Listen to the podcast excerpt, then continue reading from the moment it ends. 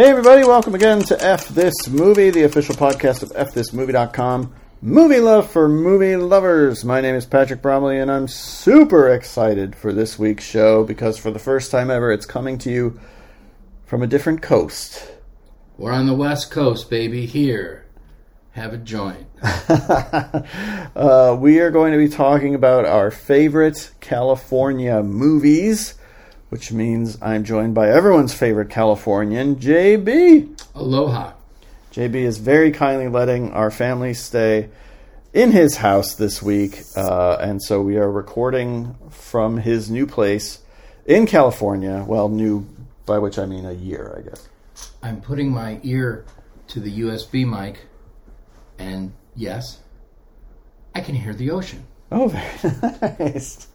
Uh, so we're going to talk about our favorite California movies. What else could be more appropriate while we're both in California together? And these are movies that capture the essence of California. It's not enough that they're just set in California, because when I was perusing the internet for inspiration, I was seeing all kinds of lists that made no sense, including, you can't make this up, favorite California movies. Okay. The Godfather. Sure. I don't. I automatically associated. We're in New York. Yeah. Michael gets sent to Italy. Right. They wind up in Vegas. Right. But isn't there a scene in a vineyard? You know what it is? It's the scene with. Spoiler alert.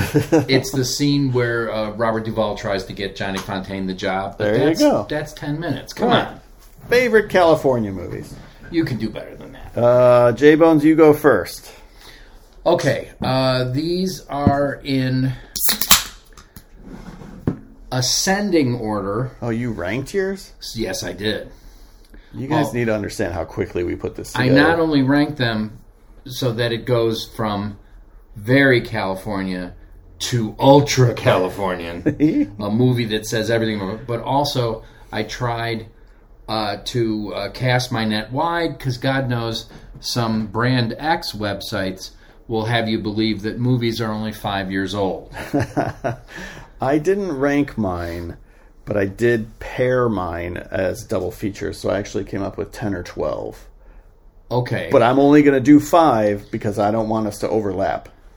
And then at the end, I'll read my runners up or whatever. That's terrific Yeah. because besides the main five, Yeah. I have some also rankings Nice. that I thought I would discuss Okay. at the end. And my prediction is your double features at the end and my also rans. That's where gonna we're gonna see Okay. uh, bleed over Okay. like crazy. Uh, my number five California movie, and again, this is based on me being the ultimate expert on California living Right. after 51 weeks of living here. Next week, I celebrate my one year anniversary What are you as a Californian. to celebrate? Well, I'll tell you. I'm going to build a hot tub out of driftwood. Sure. I'm going to take off my pants, climb up a tree, and learn to play the flute. and I'm going to buy a big bag of edibles. Wow. I would do that first and then see how the other two go. I've heard about edibles because whenever I drive somewhere, because in California it's the law, you you're not allowed to walk anywhere, you have to drive. I pass an enormous billboard for a dispensary called Skunk Masters. Edibles are when you want to fuck your mom, right? That's that's the weirdest pun I've heard today. and we've been exchanging puns at a furious rate because we're with the kids all day. Wow. Yeah. You have an edible complex. you need to slow down. So my number five film is a film that I'm betting, guessing, no one in our listening audience has seen because it's largely forgotten. If you can dig it up somehow, I recommend it because A, it says a lot about California, and B, talk about a time capsule. It's the film Serial from 1980. Oh, with Martin Mull? Yes. Yeah. Directed by Bill Persky, who did mostly television. But uh, it's Martin Mull, Tuesday Weld. Uh, Christopher Lee mentions it in his autobiography as being one of the first times he was allowed to play a normal human being with an American accent. And basically, Serial is about a whole bunch of people who are experiencing the culture shift from the 60s to the 70s to the 80s. And as we go from more standard moral structures to more open structures, uh, group marriage and orgies and other things, and people who are trying to maintain their relationships. Uh, Tommy Smothers is in it as this religious figure named Spike and it's uh, full of character actors who we all know and love. Uh, Bill Macy's in it, Sally Kellerman's in it, as I said, Christopher Lee. It doesn't get shown anymore at repertory theaters or on cable or on commercial TV. I didn't check to see if it was available on little shiny disc, but um, I recommend it. My guess is it might be on the YouTube machine. Patrick's checking. Uh, from 1980, you can rent it. There you go. You can rent it, but it's not streaming anywhere. You can rent it, and um, again, I've always thought Martin Mull was underrated. Um, a couple of weeks ago, we went to the Last Bookstore, which is another great reason to live in California, and I bought a. You only have one bookstore?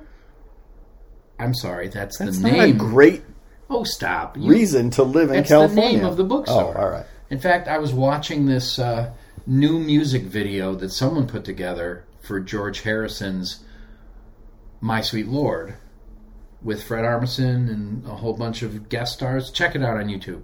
And at one point, they go to the last bookstore, and I'm watching the music video, and I turned to Jan and I said, "Weren't we just there? That's very distinctive."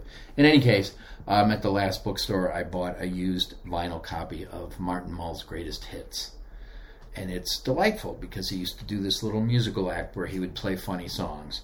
This is before Fernwood Tonight. Wow, yeah. I don't think I even knew about that phase Oh. of his career. In fact, at one point, a whole bunch of people you know were going to put together a film that was a comedy that was a history, a comedy history of the United States. Okay. And Martin Mull and Steve Martin wrote a piece together that was supposed to be aboard Christopher Columbus's ship. And all the men break out into this song that they wrote together called Men. What happened to this movie that we're never going to see? And through the years, I've heard other little pieces of it because either Martin Mull or Steve Martin recorded or talked about another piece that they had worked on.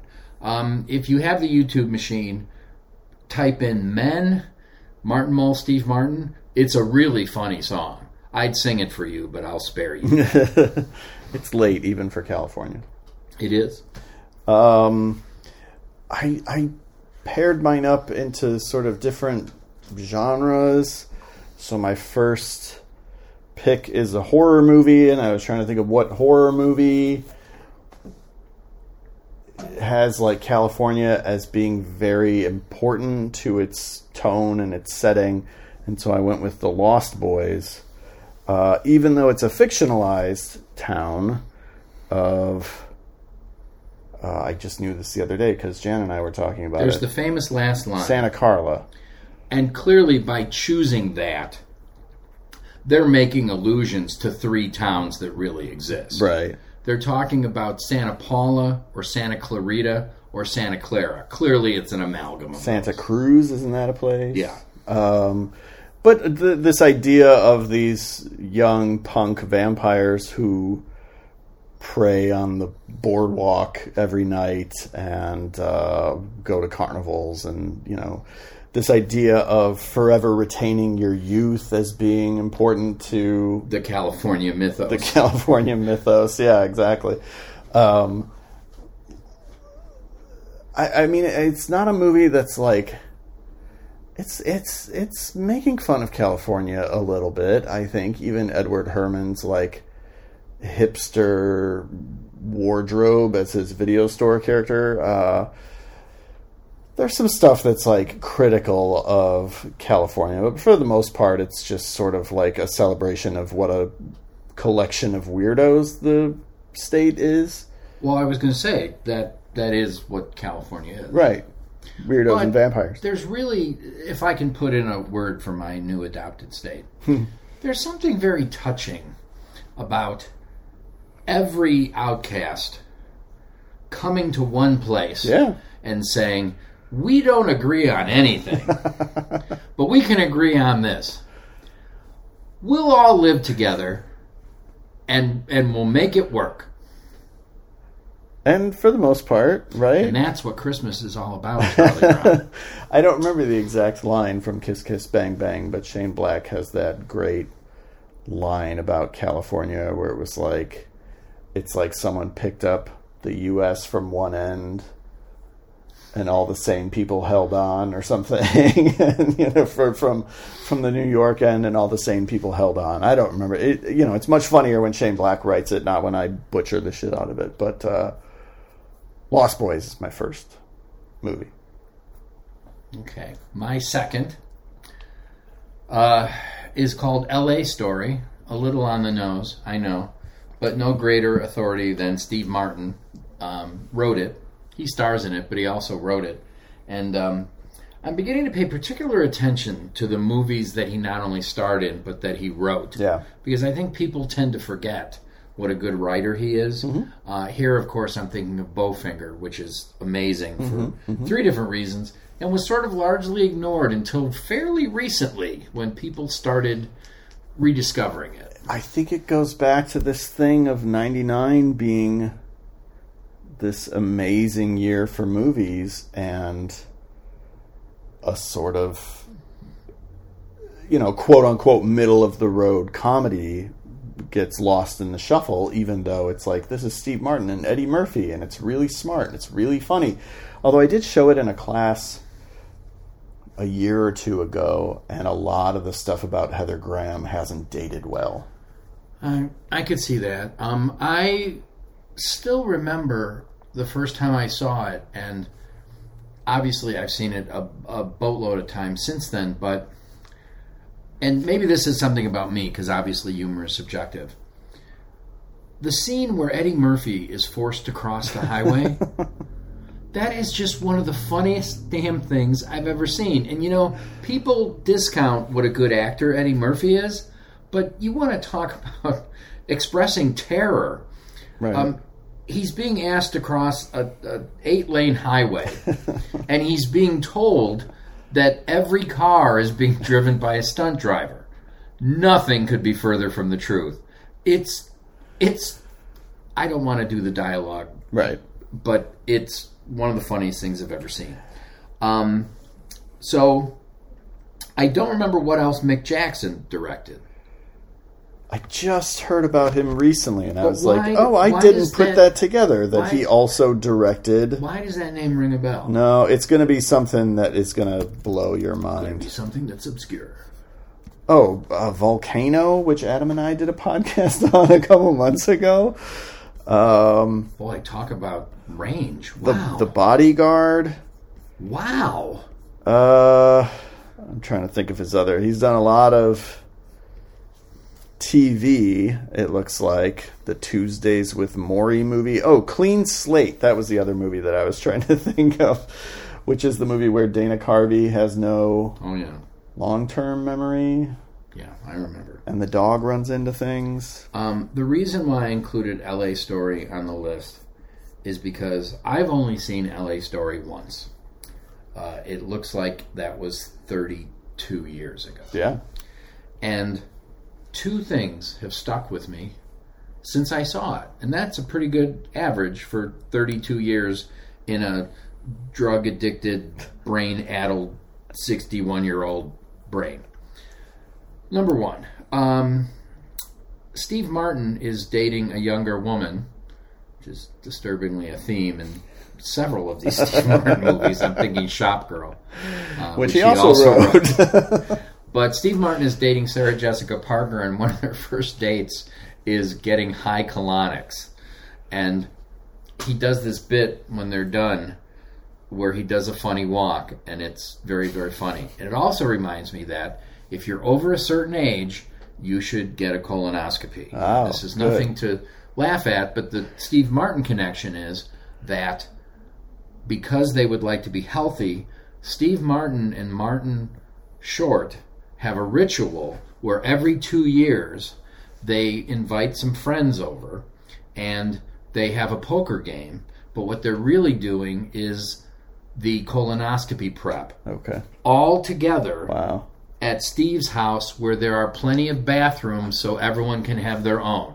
So they're all drinking the gallon of liquid, they're all playing poker, they're all excusing themselves from the hand, and then the next day they all go in and get their colonoscopies together because they're buddies and we want to stay alive.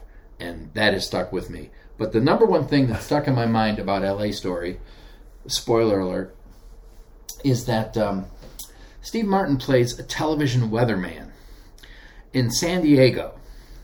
I don't know how many of you have ever been to San Diego, but San Diego has some of the weirdest weather anywhere on the planet. Every day is exactly the same. Right. It's gray. The gray burns off. It's in the low it's in the high 70s or low 80s and then the next day lather, rinse, repeat. Steve Martin's weatherman in the film is fired because he starts pre-taping his weather forecast. and it takes the station weeks to figure it out. that is a very worthy California joke. I really need to revisit that movie because I don't think I've seen it since the early 90s, and I know I was drawn to it at the time because Ebert gave it like a four star review. And I liked Steve Martin and I trusted Roger Ebert, and I watched it. And there were a few jokes that jumped out at me. The stuff with the billboards talking to him. I'm or also not the billboards, the construction signs. I'm also now just remembering the scene where they all order coffee. which is what the trailer was. Yeah. Which is why maybe that sticks out in my head. But I remember most of it. I was like, "Huh? What is?" it? But I was too young for it, and I couldn't appreciate all the digs at California that Steve Martin was making. I was looking um, for something that captured what I took to be the the spirit of the state. Yeah. Um. I forgot what I was going to say. It was something about Steve Martin and Martin Short, but oh We're well. eagerly awaiting the third season of Only Murders in the Building.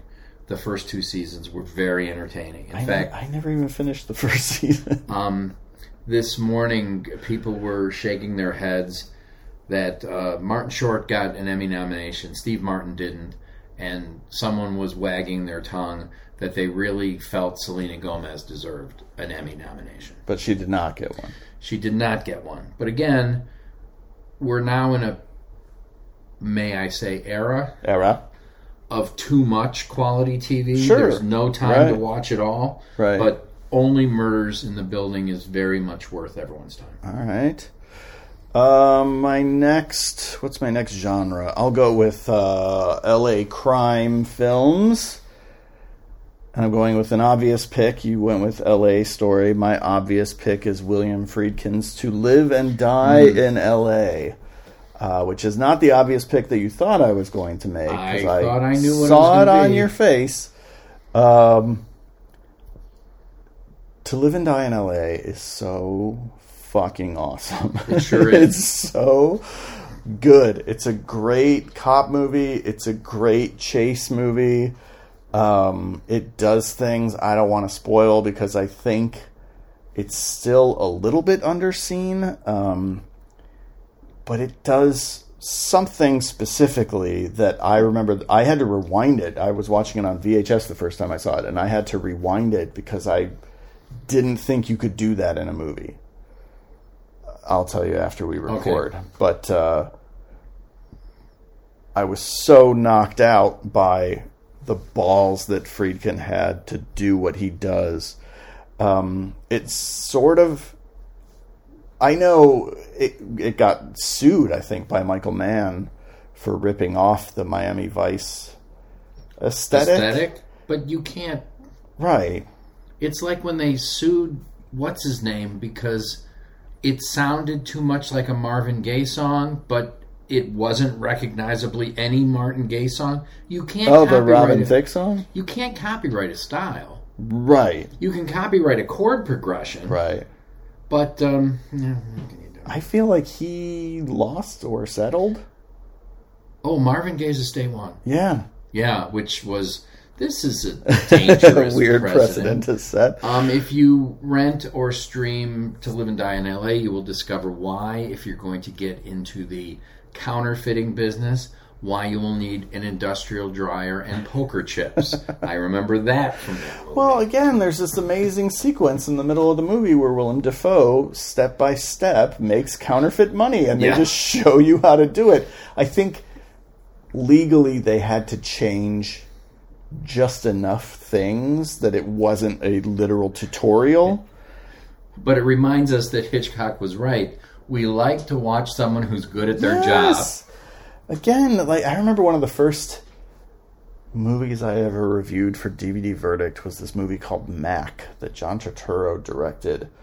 And it's about John Turturro being a bricklayer and there's this whole sequence where he just lays brick and I remember writing in my review like it's cool to watch somebody do something that you've never seen done before. And that is what I think of during that whole sequence of To Live and Die in LA.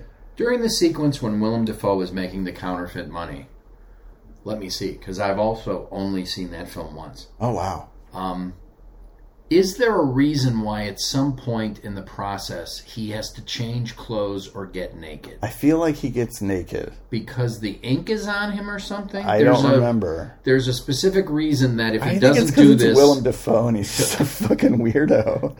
Willem's naked in a lot of movies. yeah. Um, William Petersen is great and twitchy and, and and all hyped up on caffeine or drugs or speed or something. Uh, one of the all-time great car chases in a movie. you know, Friedkin's always given credit for French Connection, and it's great, and it's become iconic. But I would argue that the chase into Live and Die in LA is actually better because of the. I don't want to give it away. Right. There's a It's twist it's on a chase. it's extraordinary. Yeah. It's like somebody sat down and said, "Well, I already made the greatest car chase ever. What could we do this time that's different?" And somebody said, The protagonist is blind. Um, it is coming out on 4K because the Shout Factory disc, I think, is out of print. Um, but Kino Lorber is putting it out on 4K. Kino has been putting out a bunch of stuff on 4K, and uh, kudos because we just received word that Olive Films out of St. Charles, Illinois, Yeah, is no more. Yeah. They're out of business.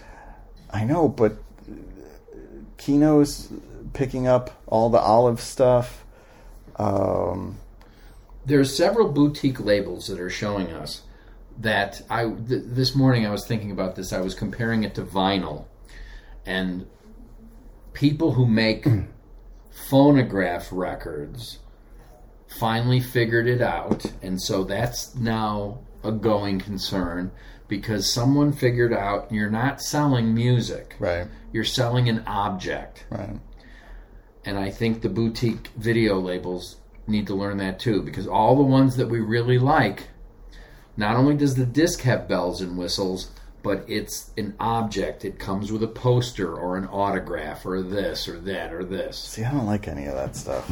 I don't. I don't want my discs to come with extra stuff. Well, it adds to the cost, but if shelling out an extra five bucks for a Shout Factory poster gets me what they're putting out, mm-hmm. I'll just leave it folded in the box. Sure. Yeah. I mean, I guess that's what I've done too. Um, somebody has picked up all the Code Red library too. Like, I feel like that's gone to a couple different places because Severin is putting some stuff, some Code Red stuff out. Vinegar Syndrome, I think, is putting some Code Red stuff out. Um, and I'm I'm fine because I don't have to rebuy that stuff. But it's Right. just like there's just so much coming out now. Right, and this gives me hope that like this might be a column in the next few months. That like the ten movies I've always dreamed of seeing, and I'm not talking about London After Midnight. Um, they have to come out because they'll they'll become the only films left. True. I'll give you one example. Okay. Yes, please do. Can Hieronymus Merkin ever forget Mercy Humppe and find true happiness? Is my is my white whale. Okay. You know it's going to happen Why not now? uh, if you're insatiably curious, you can now watch the whole thing on YouTube illegally. Did you write a column about it?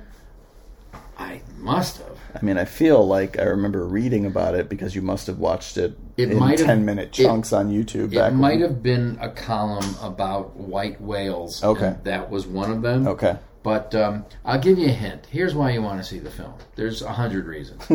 Milton Berle plays Satan. Okay. Enough said. Uh, Joan Collins cited the film, which she stars in, in her divorce settlement. She was married to Anthony Newley at the time. He wrote it and directed it, and is largely naked in most of it Like because Dafoe. because it's rated X. Um, I don't think she she said the movie was one of the reasons they broke up. So, oh, and did I mention it's a musical featuring such immortal hits as Chalk and Cheese? Oh my gosh. And am I thinking of the right guy with Anthony Newley? Does he go on to star in the Garbage Pail Kids movie? Yes, that Okay. was one of his last films. Oh God. And I, I know I'm dating myself, but when I was a child, Anthony Newley was all over television. Most of you know him as Matthew Mugg in uh, Doctor Dolittle, and he also wrote all the songs in Willy Wonka and the Chocolate Factory with his partner Leslie Bricusse. But he first came to fame because he wrote a show called "The Roar of the Grease Paint, the Smell of the Crowd," that had this big hit song, and he sang. He recorded records. He was on variety shows in the 60s and 70s. And no one sang like Anthony Newley. I won't I won't insult you. Go on the YouTube machine and type Anthony Newley sings and you'll it'll take you to videos and it's it's it's amazing. It's like what is that? People thought this was entertaining. It's the weirdest thing on earth. Every time Erica and I are watching a documentary or something, we'll see clips of talk shows, Dinah Shore, whatever, and I just will always say, like, what the hell was TV in the 70s? It was You could be famous just by popping up on talk shows and variety shows. Well, and- I was going to say, why is he famous? Oh, he's on Hollywood Squares. Right. But I thought the prerequisite for being on Hollywood Right. Squares is that you're a celebrity. Right. Oh, no. That's the one thing I liked about uh, that documentary about the Star Wars holiday special. It's not a great documentary, but they really stress like, no, context matters, and like to see this in the '70s when there were regularly these goofy variety specials. This wasn't as big a deal as it has become. Not at all. And if you'd like proof of that, I believe it's fairly recent that this was posted. Paul Lynde, who was big on high, he was the middle square forever. Um, he's the father in Bye Bye Birdie. If you're looking for his actual cinematic bona fides, um, he he did a Halloween special Right. that was just the the weirdest goddamn thing on earth. And um, Kiss shows up Sure. and does two numbers. Yeah. And uh, Witchy Poo from H and R Pufnstuf. It's it's like every TV executive was zonked out of their mind on pot, really good pot. So you see the conference table. Okay, Paul Lynde, he's got kind of an edge. Halloween, that's Halloween. What do you think about when you think about Halloween? I think about witches. Have you seen that Saturday morning show with the with the dragon? Isn't, that, isn't there a witch? Isn't there a witch on H and R Pufnstuf? How about Paul Lynde marries the witch and Kiss plays the wedding? That sounds amazing. Okay, that's that's Friday night, October nineteenth. Okay, what's next? What if it was Paul Lynde who pitched it? He was like, "Hey guys, I've got a great idea for a special." In this show, I get married. Kiss plays the wedding. I think it's still up if you're if you can't sleep some night. It's uh, an hour minus commercials, and it's just uh, I believe Florence Henderson shows up well, of course. if I'm remembering correctly. Yeah. I've only watched it once, but and it's very hard to surprise or shock me. I watched that entire thing with my mouth open. and I grew up in the 70s. Right. It was like, holy shit. What was TV? Corporations bought advertising time on this Right. Because A, they knew people would watch it, and B, they wanted to be associated with this. So when you said, hmm, I'm thirsty, I want a Coke, because Coke helped Paul Lynde get married to the members of Kiss. Uh, we are at your number three. Okay, this choice is a little bit on the nose, but um, I love this film very much. And when it first came out, I saw it multiple times in multiple formats, and it sort of became this fun thing of today I will see it in 70 millimeter, and then I will go and see it in IMAX and see if there's a difference, and then the 4K will come out. This with- is our first crossover. yeah. Um, but A, I taught film study for decades, and B, I now live in California. Once Upon a Time in Hollywood captures two things about Hollywood uh, that are antithetical, but they're always there. Obviously, Hollywood is in California and it's a dream factory, and most movies idealize what it's like to make movies. But I think Once Upon a Time in Hollywood presents what it's really like to make movies. And then, of course, there's the dark side of this special place where everyone comes thinking that they're going to do something, and some people don't and wind up doing other things. Um, obviously, it's it's an extraordinary film five different ways, but it does capture sort of the exaltation and the desperation of Hollywood. It also very very nicely talks about something that Serial gets into as well. Rick Dalton is really the last vestige of old Hollywood. Right. And a lot of what that movie is about is about him not wanting to change for new Hollywood, which unfortunately in the film is represented by the Manson family. Right.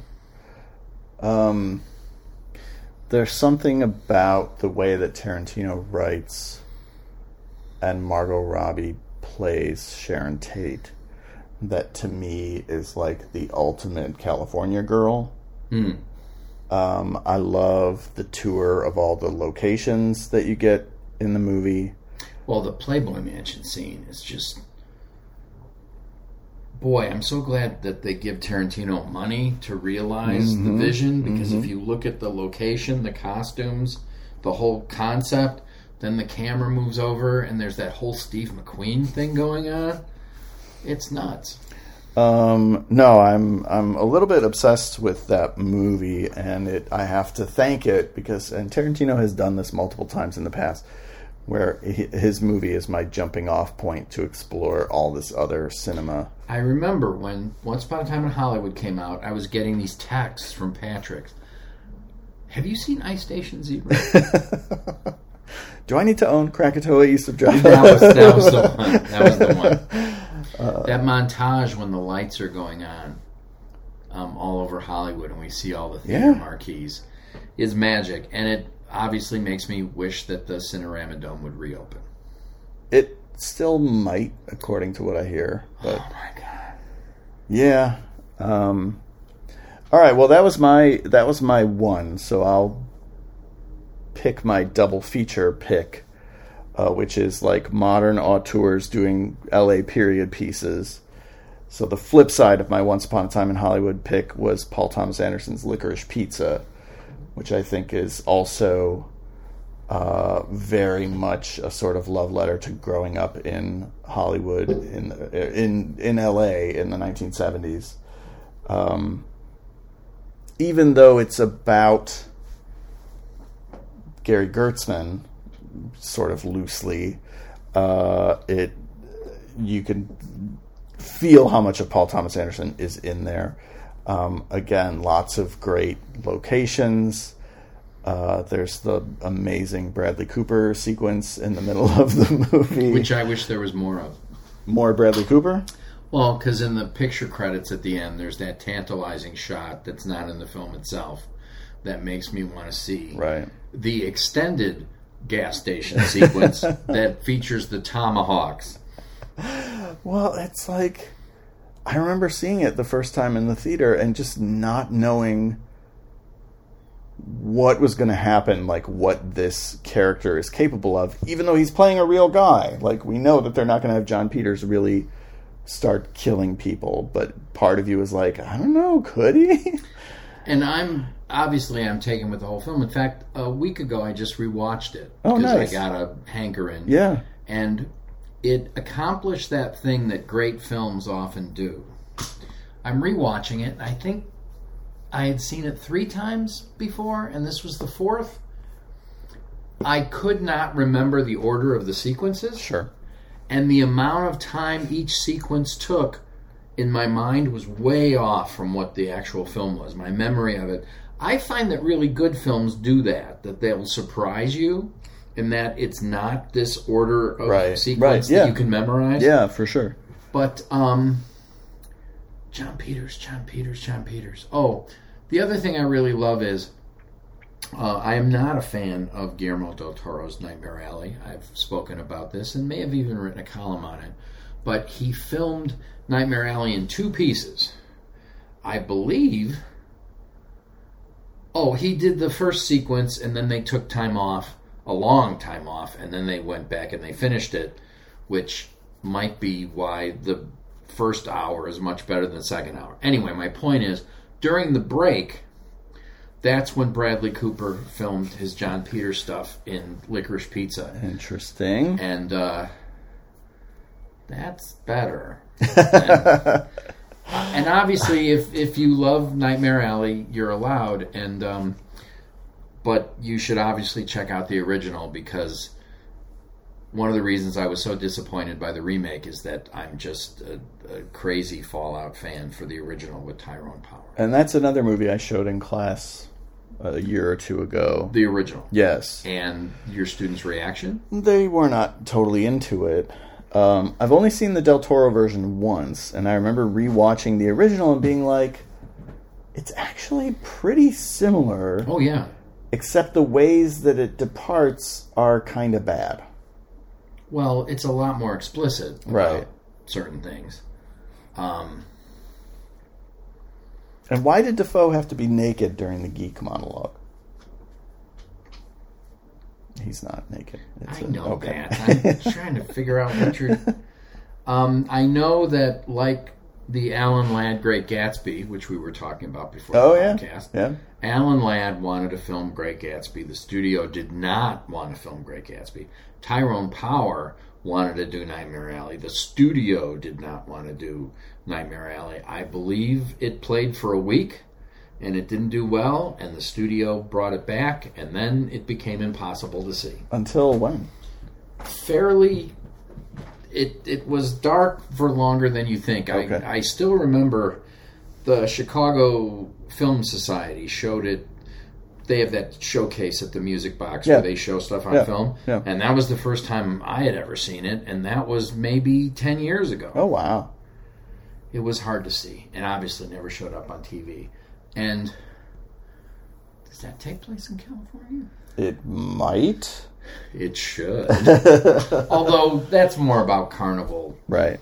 uh, atmosphere, not so much California. Speaking of California, Yes, which we are. uh, my next film I only recently discovered, and I remember talking to Patrick after I saw it, and I was like, "Oh my god, I just saw this," and I wrote a column on it, and I was blown away. And Patrick was like, "Duh, where have you been?" I know what this is too. It's Robert Altman's film, The Long Goodbye. Also uh, on my list. And you want to, and again, remember, mine are in ascending order of Got it. California-ness. Got it.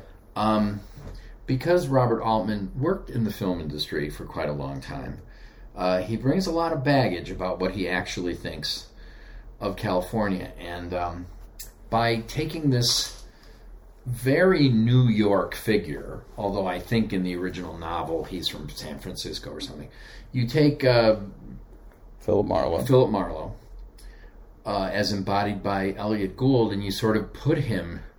Talk about fish out of water. He walks around California in a black suit and encounters all these classic Californian archetypes, uh, mostly revolving around LA and Malibu. And um, something's wrong. And he really plays it out um, in this atmosphere of this sort of laid back hedonism of the 70s because I still remember his. Uh, he rents an apartment, and the apartment next to him are these women who seem to always be staging orgies and weirdness. And he gets along with them great, but uh,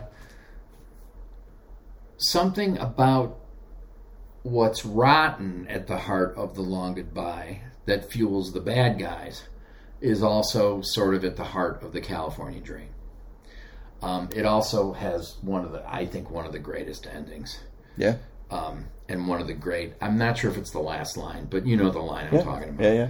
Um, it's pretty extraordinary. It's an amazing movie, and it was. It's so funny to me because I grew up in the '80s, and Elliott Gould was like a guy on sitcoms. Uh, he was on that ER sitcom that on based Friends. on the play. Um, he was on Friends in the '90s, and that's kind of what he, I knew him for. And it wasn't until I started to dig into movies of the 1970s that I was like, film career. holy shit, Elliott Gould. He made a lot of shit movies too. I wrote about one. Check out Whiffs. Whiffs. I forgot about Whiffs. I wish I could forget about Whiffs. I'm thinking of one called, I think it's called Who? With a question mark? Is It's that like him and a robot. okay? There's another film. Oh, I remember.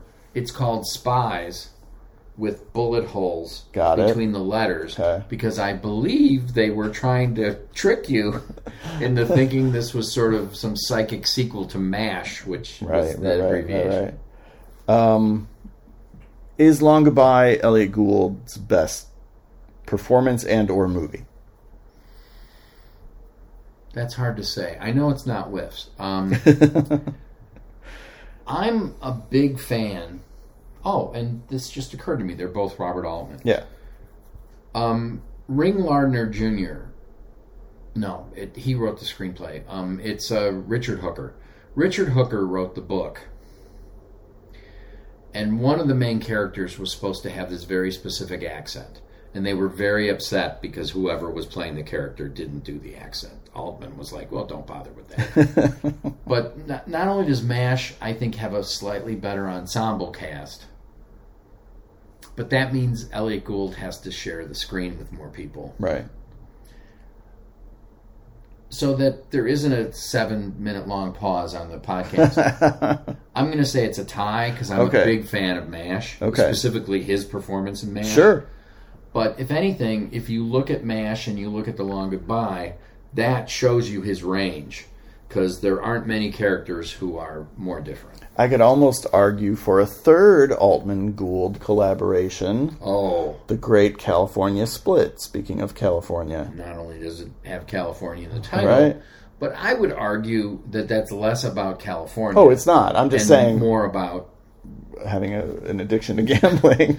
yeah, Which is the um, reason I can't revisit that movie. I love that movie, but I can't watch movies about out of control gamblers. I came to that movie late, and I first saw it at the Music Box at a repertory screening, and I still cannot remember a film where the act of sitting through it makes you feel like you went through that weekend with those. Yeah. When it's over, you want a shower and a nap. Right. It's, incredible. George Segal is another. He was on sitcoms and he was kind of a clown, and then And you go back and you're Roller like, "Holy shit!" roller, Co- roller coaster has a lot of fans. Why is that? I'm not sure. Is it because a, of a sequence that was borrowed from Dirty Harry that back in the day we we nicknamed Harry buys a hat? Maybe it's because of Sparks. Which I didn't realize until I saw the documentary. I was like, "Oh, I didn't even put it together that they were the band from Roller That's the that's the film they chose. No, I remember the heyday of George Segal because he too had some missteps, like um, the Terminal Man, which isn't great, and um, oh, it's on the tip of my tongue. Oh, my parents went to see this with all their friends, and Oh, it was. He made this film called A Touch of Class with Glenda Jackson. I've heard of it, but I've never seen it. oh, it. was popular with middle class Italian American middle aged people.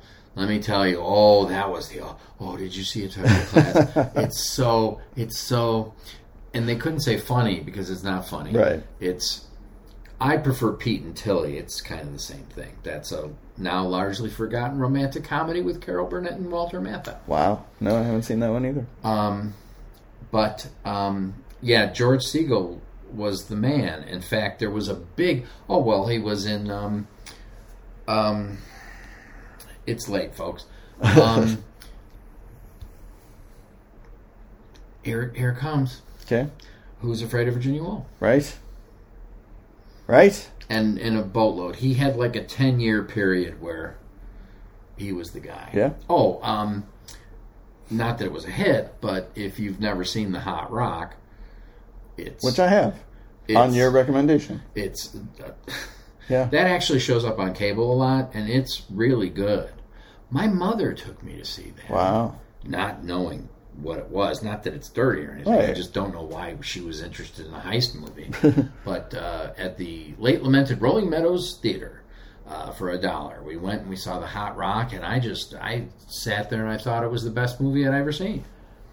It's really good. and the premise is so clever because it's actually the book was written by that guy who used a pseudonym and I think I the don't- I don't actual the author is. Donald Westlake. Oh, wrote okay. Novels under a different name. Got it. Uh, Steve Steve Martin isn't in it. Robert Redford's in it. Right, And right. Zero Mostel is in it. And Paul Sand is in it. Shit. Now I want to change one of my picks because you just said Donald Westlake. And I'm like, oh, I should have picked. I'm just double checking. I'm 99% sure that it takes place in Los Angeles.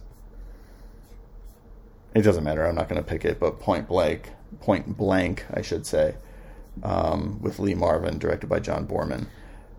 and I may be wrong, but the main character in the Hot Rock is named Dortmunder, and I believe though they never made another Dortmunder movie, there are more Dortmunder books. Interesting. I have unlimited time now. I'm going to check that out because I would be interested to Sure. To read about the continuing adventures of this hapless career. Um, so my pick, since I can't go with a long goodbye, I'll go with the other movie on my double feature pairing, which is which I would call L.A. Noir, and I went with Double Indemnity. I didn't want to pick Sunset Boulevard because I was like, that's kind of on the nose. yeah. And Double Indemnity is the one I'm a lot more familiar with because I show it pretty much every semester for film noir. There's this BFI infographic that charts the elements of film noir and which movies have the most elements. I'd like to see that. Double Indemnity is the only one that checks every single box. I can see that. So I always introduce it as this is the noiriest noir ever made. Um, and I just marvel at how good movies used to be. And also, we're talking about the spirit of California. Sunset Boulevard gets to the heart of Hollywood, Mm-hmm. but there's a element in Double Indemnity that talks very seriously about moral ambiguity, Sure. or perhaps more to the point, people who suffer from moral ambiguity Mm-hmm. in situations where there should be no ambiguity Right. about what's going on. Um, I think that film, even if it wasn't as terrific as it is, would still be remembered for Edward G. Robinson's performance. In my top five movie characters of all time, like there's my favorite is still Marge Gunderson from Fargo. Snake Plissken would be up there, but my third one might be Edward G. Robinson in Double Indemnity. I just love him so much. He's terrific. And the other night, I couldn't, I couldn't sleep, and some cable station, without commercials, was showing Soylent Green. Okay, That's one of those Universal films where they were doing stuff on the cheap and the lighting is bad and it's Soylent Green and the Omega Man and Earthquake and that whole strain. And then in the middle of it, there's this Edward G. Robinson performance that's like, Imagine this in a better film, or imagine this in a film where the entire thing was as good as what he's doing. Right. Uh, because he's the only goddamn thing to care about in that misbegotten thing. it's it's part of the Charlton Heston. I will submit to you that I am Jesus trilogy, which of course is Omega Man, Soylent Green, and Planet of the Apes. Okay. Interesting. Um, he just Edward G. Robinson just showed up in some shitty movie I was watching from again going down this Once Upon a Time in Hollywood rabbit hole. I was watching all these '60s movies. Jack Lemmon has to pretend to be married to his wife's best friend. Um, not divorce Italian style. No, Um, not how to. not How to Murder Your Wife. It's got like his name in the title. Good neighbor Sam. Good neighbor Sam. Thank you. Wow, good pull. Good neighbor Sam. I've I've lamented. I haven't lamented. I have waxed nostalgic over the late lamented ABC 330 movie. Yeah, yeah, yeah. Good neighbor Sam was on the 330 movie like every month. Jeez. Speaking of Olive Films, I think they're the ones who put it out on Blu-ray. Uh, and Edward G. Robinson is like the owner of some dairy company that wants Jack Lemmon as the moral representation of the company, and it's not a very good movie. But uh, what was I talking about? Double Indemnity is a good movie. And Edward G. Robinson plays the moral center of Right, right. The dialogue is so good. It's one of those movies that and Ball of Fire. Well, Lady Eve. All right, there's a bunch. Sometimes I watch Barbara Stanwyck, and I like Barbara Stanwyck, but I don't get the Barbara Stanwyck thing. No, I, I, I understand that. I, then- I think I'm in that camp too. Yeah, but then like I'll watch Lady Eve or Ball of Fire or Double Indemnity, I'll be like, okay, I can see it. The other thing that makes um, Double Indemnity very Californian is everything we see of Barbara Stanwyck's house speaks to a design aesthetic that still exists because when you drive around Hollywood and LA, all those Spanish stucco inspired Rococo houses are still there, and hers is like, oh, I can see why they picked this. I think well, I'm not sure. Obviously, the outside of it is real. The inside might be a set, but it's very California. Yeah. All right, you're number one, J Bones. Boy, I thought about this long and hard. And ages ago, I believe we recorded a whole podcast on this. film. Okay, it's very possible. We've done like 800 of these. I may be wrong. But it wasn't until I moved here that I realized that bef- besides, like you said, checking a whole bunch of boxes for classic films, it also has something very profound to say about California. And that is Mike Nichols' film, The Graduate. Oh, very nice. We did do a whole podcast on it. Because as better minds than mine have suggested, what Mike Nichols ultimately did was take a New York Jew in Dustin Hoffman and drop him into this environment that's uh, late 60s California, which couldn't be any different than New York.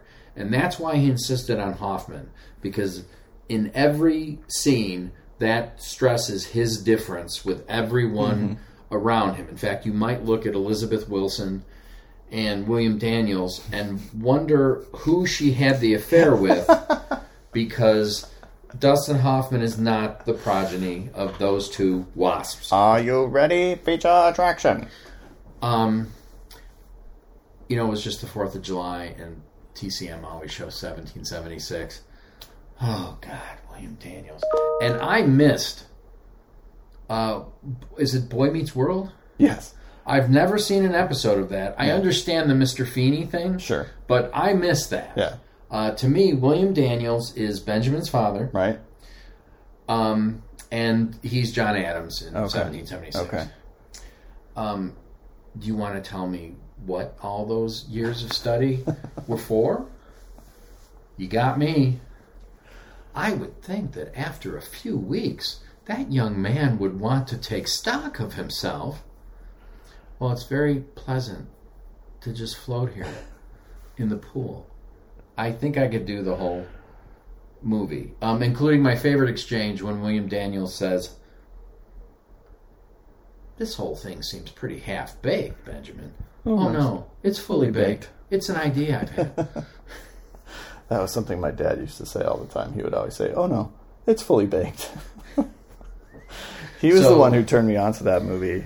And uh, as Jan can tell you, because not that this is the reason we got married, but we had very similar experiences. It showed up on the CBS Wednesday night movie when I was like in sixth grade. And Wednesday night, my parents would go out to dinner. So I'm alone in the house and I'm watching The Graduate. And it's like speaking to me about, hey, I know you're 10, but watch this there's a much larger world than what you've been exposed to. Um, and I think that happened a lot because I've asked you this before on the podcast. What year did Annie Hall come out? Seventy-seven, I believe. Okay. I'm 15 Yeah. and I'm watching that, and either I'm a precocious kid or I'm not remembering, but the graduate uh, points to a larger world, and um, it's largely a world with moral ambiguity. Speaking of the moral ambiguity, Right, right, right. and double indemnity, and um, obviously we have what Benjamin decides to do at the end of the film, which we can debate is a good idea or a bad idea. and then, of course, the famous last shot Right. that has been endlessly. It's also, um, I believe Bruce Surtees is the DP on The Graduate. I have to look it up. I I think I'm right though, and he captures something about California sunlight Yeah. that's very specific Right. because we moved here and the sun is different. And now our listeners are saying, he's getting older. but then one of Jan's friends who lived in California for 10 years moved back to Chicago and now they're thinking about moving here for their retirement Yeah. came to visit and we went out to lunch and I said, "You guys lived here for a long time. Is this just me or?" And they said, "No, no, no, it is." Which I guess makes sense because it's a different. The sun is different. For instance, the the time of night when the sun is falling, Yeah. dusk, Yeah. it's blinding here. Worse than any any late afternoon in Chicago. And and uh, again, I think it's Bruce Surtees. He captures elements of California sunlight that I'd never seen presented in a film that way. I'm thinking of the Berkeley sequence, and I'm thinking about all the stuff around the pool. Sure. It's you know, there's no reason to fake shooting in California or LA uh, because this is where so many studios already have set up shop, so it's very easy for them to shoot here, and that's why a lot of movies were and are shot here. But the way movies are shot now, and I swear I'm not trying to just sneak in my movies are bad now, but like this sort of flat digital photography, um, all the fake backgrounds when somebody's standing on a balcony or driving a car or what it's where they're just shooting in a Best Buy parking lot in Atlanta like on a green screen or whatever. All the movies we're talking about are so clearly making use of California locations and capture what it looks like if that makes sense. And I know this because I'm guessing it's Pasadena, but I don't remember. The original Criterion Collection Laserdisc of The Graduate featured a video essay by a young lady at the time who lived in the house next to the house the film company rented for Benjamin's. And all summer long, she sat on her lawn watching them film it. And that's what the video essay is about. So the outside of the house is an actual house. They didn't build it, and I'm thinking it's Pasadena, but I might be wrong. And I don't think Criterion ever put out The Graduate on DVD. They uh well the Blu-ray now is Criterion. Is it? Yeah. That means it's on a shelf in the other room. I'm guessing that that, Probably, that yeah. special feature would Right. be ported over because it was it was fascinating and well and well put together. Yeah. Uh, my last pick, I'm calling California Epics, uh, and I picked another Robert Altman movie, and that is Short Cuts. Almost made my list. Yeah. Um, again, just uh, it's a movie. It's a three-hour movie made up of short stories by Raymond Carver. Has an insane cast of stars Lord. telling lots of little stories and the way their lives intertwine. It's like if Crash was really good.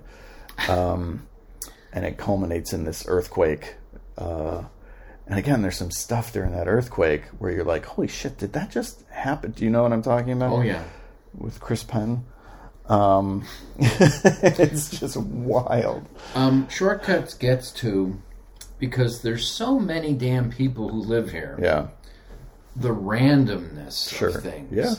That we're all in this place and we keep bumping into each other, but also, and I've seen Short Cuts a number of times. Um, the sequence about the birthday cake and Mm-hmm. the child and that whole thing with the car accident is Mm-hmm. just just devastating. there's so much in the movie that's And then there's other stuff that's lighter, right. The three guys fishing is kind of lighter, even but though they in- find a dead yeah, body. until you get to that. But the Lily Tomlin and Tom Waits story is so sad. Um, who plays Lori Singer's mom? Uh, oh, the I just singer. recently um, and uh, wait, Annie Ross, Yes, thank you, Annie Ross. because She was in Superman three. only weeks ago, my favorite Halloween song is "Halloween Spooks" okay, by a '50s a cappella vocal group called Lambert, Hendricks, and Ross. Guess who Ross was? no kidding. everything and this is what Short Cuts is about everything is connected in fact now that you mention it is there a lighthearted sequence in Short Cuts I mean, some of it's lighthearted until it isn't. A lot, all the Robert Downey Jr., Jennifer Jason Leigh, Lili Taylor, Chris Penn stuff is pretty lighthearted, and then all of a sudden it's not. and i'm also thinking of um, for a while the film was notorious uh, for a scene with Julianne Moore. julianne moore Sure. which defines being fearless as an actor my god um, it, it's it's an amazing film Jack Lemmon is in it Yeah, gives a fucking amazing monologue. because sometimes I get confused, and I think Jack Lemmon is Keenan Wynn in Nashville Got it. because Okay. they're both waiting at hospitals. Right, right, right. I think Short Cuts gets overshadowed a little bit because the player came right before it, and the player was so big and so Robert Altman is back, and that's the movie that people talk about. And I think I know Short Cuts is in the Criterion Collection. Um, I know people have seen it, but it doesn't. It's not often mentioned alongside Altman's best movies, and I think that has partly to do with the fact that he has so many goddamn good movies. But man, it's good. I actually think if you held a gun to my head, which I plan to. which Patrick is doing, right? Wait, wait, put that gun away. Um, I think Short Cuts is the better film. A, it's more ambitious, but sometimes when I revisit it, I find the player a little one note. Sure. That it Right. it intends to do this and it does that very well. Um, I like the stuff I like best in the player is the peripheral stuff. Right. The stuff that's floating around Right. Griffin Mill. Right. Like Buck Henry pitching The Graduate 2 to return to The Graduate. It all comes together. Mrs. Robinson has had a stroke. he says that. I know. That I've scene. tried to describe that scene lately to people when I'm talking about sequels that seem like horrible ideas. I think I was talking to Erica about Psycho 2. And Psycho 2 is a great movie and a movie that I love, but on paper, it's The Graduate 2. and again, you have you have changed your mind about this mm-hmm.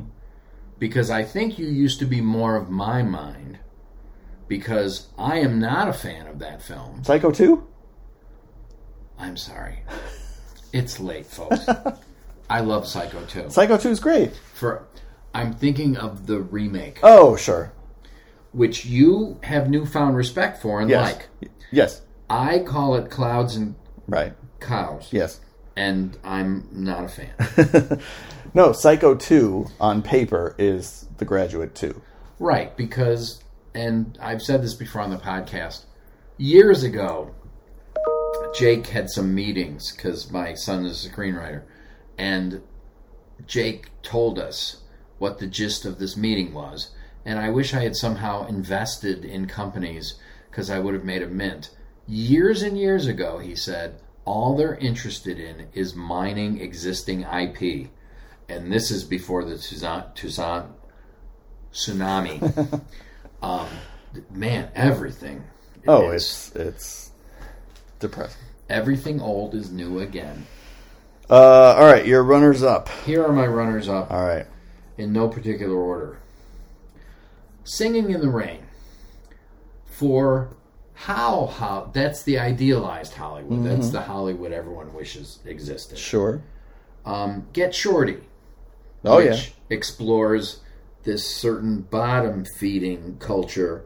But the the scene I like best in Get Shorty is when Danny DeVito has lunch at this place and Rene Russo explains how stars order things um, at restaurants, and then he leaves without eating anything, which is the punchline. Um, That movie's my- so good. my number eight is Sideways for a number of reasons. Okay. I've also been told there's a scene or two that were that were filmed in Oxnard, which is where I currently reside.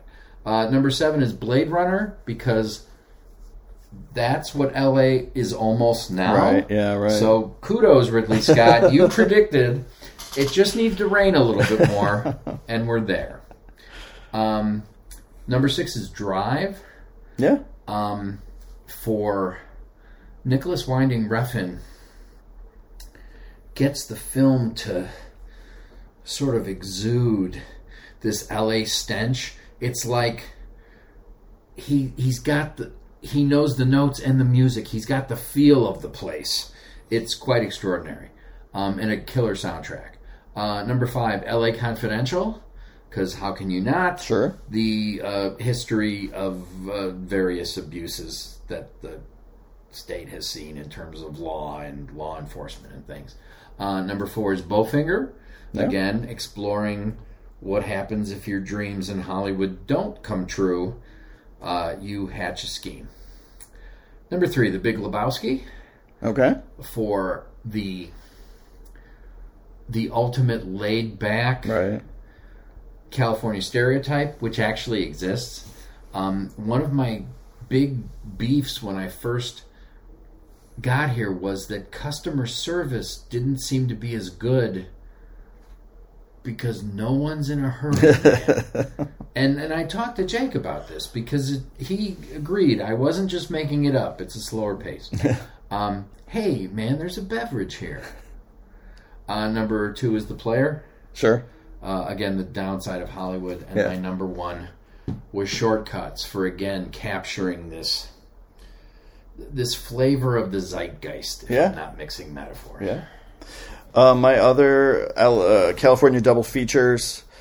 Um, the flip side of my To Live and Die in L.A. L.A. Crime was Heat, obviously. Uh, no surprise there. L.A. Epics. I picked Short Cuts. I could have picked Magnolia, which is a movie set in the Valley. Paul Thomas Anderson makes movies about the Valley a lot. Uh, Boogie Nights is about life in the Valley. Another great California movie. Um, Double Indemnity, Long Goodbye, Lost Boys, The Fog, for a different part of California. Not a lot of horror movies set in the Bay Area, but The Fog is probably the best one. And then a double feature that I didn't even mention, which is my California romantic comedies. I went with Valley Girl or Modern Romance. Hmm. Hmm. It's late. Yeah, Oh, Albert Brooks. oh my God! Yeah, I love that movie to death, it's great. and it would never get made today. Of course not. It's it's so loose and so lumpy, Right. and it's about so many things. Um, he gets back to his apartment. He's stoned. I love my records. uh, that whole thing with George Kennedy filming the science Right. fiction epic Right. and the scene where they're dubbing in the sound effects. Well, and that's part of what I like about the movie. We we named a lot of movies that are about making movies, but those tend to be about actors or directors.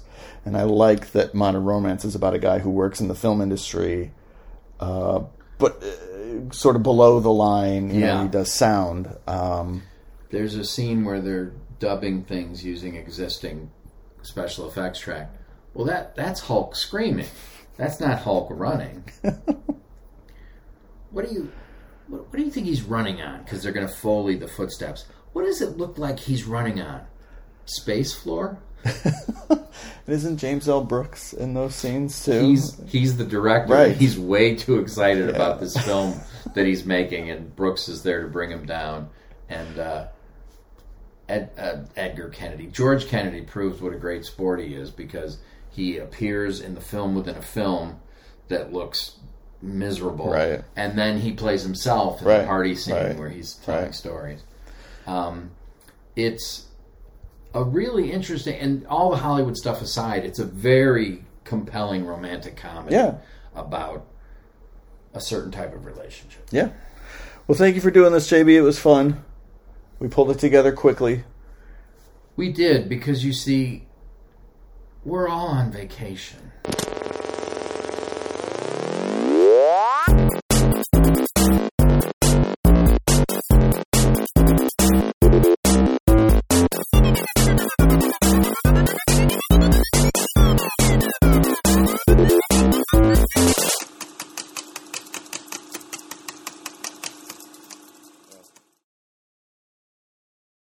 Thanks for listening to FS Movie.